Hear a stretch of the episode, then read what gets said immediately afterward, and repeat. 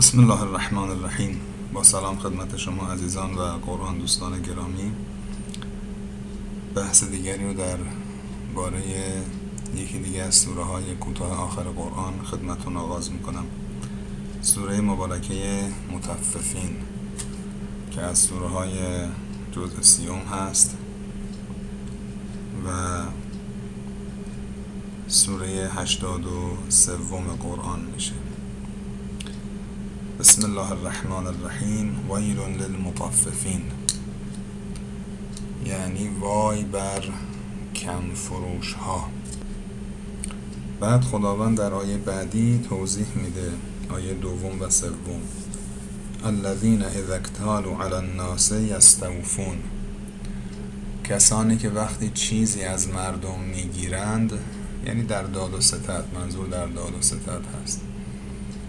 یستوفون به طور کامل می‌گیرن. تا اون قسمت آخرش به قول خودمون تا اون قرون آخرش رو اگر طلب دارن یا در خرید و فروشی چیزی خریدند تا اون ذره آخر رو مطالبه میکن البته در اینجا حالا فرموده اذکتالو علی الناس. اینجا اکتالو یعنی با کیل و پیمانه. چون حالا در قدیم رسم بوده که چیزهایی رو که میخریدن حتی برخی جامدات رو گندم جو نمی‌دونم دو چیزها رو که میخریدن نمیکشیدن.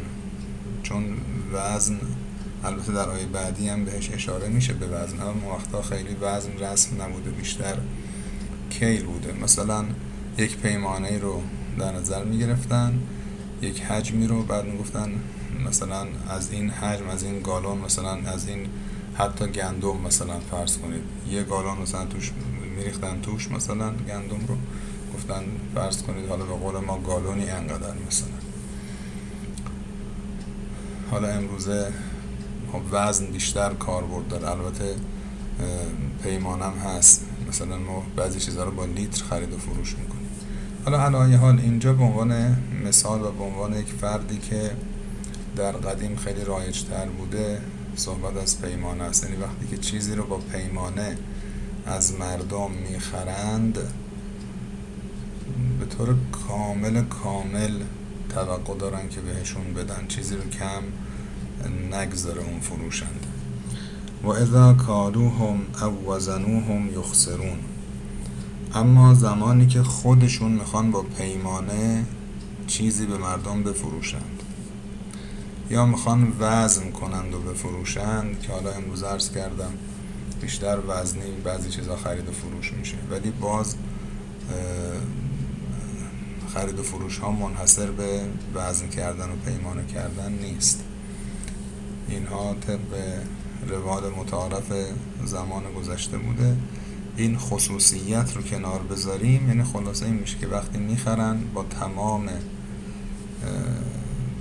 دقت تا ذره آخر می‌خوان بگیرن. وقتی می‌خوان بفروشن یخسرون کم می‌ذارن.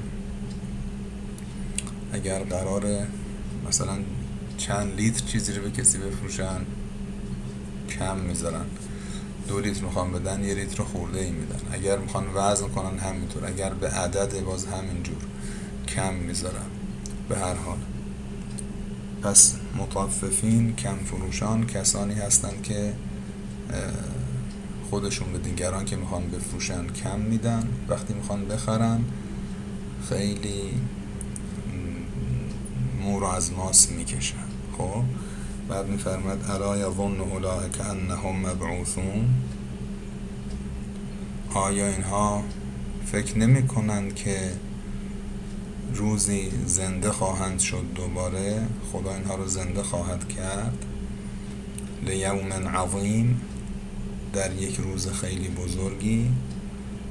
اینا فکر اون روز نیستن که این کارا رو می‌کنن. یوم یقوم الناس لرب العالمین.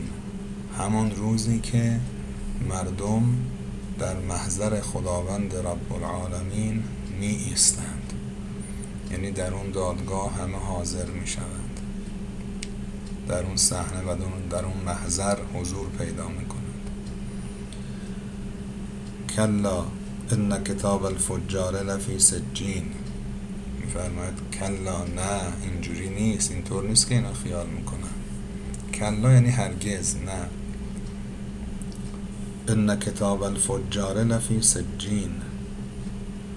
کتاب و سرنوشت فجار یعنی آدمای بد در سجین است. سجین یعنی جایی که مثل زندان میمونه و مثل سیاه چال میمونه. سرنوشت و عاقبت افراد فاجر و بدکار چنین جایی خواهد بود. بعد میفرماد و ما ادراک ما سجین. به پیامبر یا به هر کسی که این سخن را می‌خواند یا میشنود می‌گوید تو چه میدانی که سجین چیست؟ که سرنوشت این افراد در اونجا رقم می‌خورد و عاقبتشون به اونجا منتهی می‌شود. بعد خود خداوند میفرماید کتاب مرقوم. یک سرنوشتی است رقم خورده و قطعی شده. در آیه بعدی میفرماید ویل یومئذ للمکذبین. وای در چنین روزی بر کسانی که تکذیب می‌کنند. این حرفا رو دروغ میشمرند. تکذیب یعنی دروغ شمردن. مثلا میگیم فلان کس این خبر رو تکذیب کرد. فلان مؤسسه این خبر رو تکذیب کرد. یعنی گفت دروغه. از ماده کذب میاد این کلمه. وای بر کسانی که این حرفها رو دروغ میشمرند وای بر کسانی که قیامت رو دروغ میپندارند و میگن دروغ واقعیت نداره.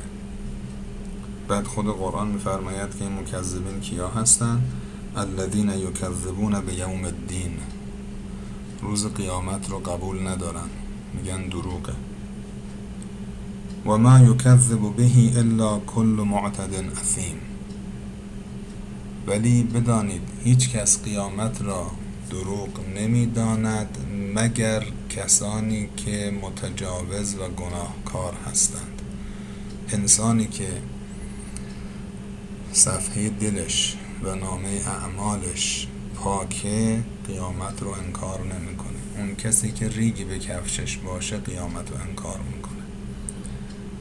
و ما یکذب به الا کل معتد معتدن یعنی ظالم متجاوز اثیم یعنی گناهکار. اذا تطلع علیه آیاتنا قال اساطیر الاولین. وقتی آیات ما بر افرادی خوانده میشه میگن اینا افسانه های گذشتگانه. از قدیم می‌گفتن. اینا یه سری افسانه و خرافاتی است که گذشتگان هم داشتن. اولین یعنی گذشتگان سابقین.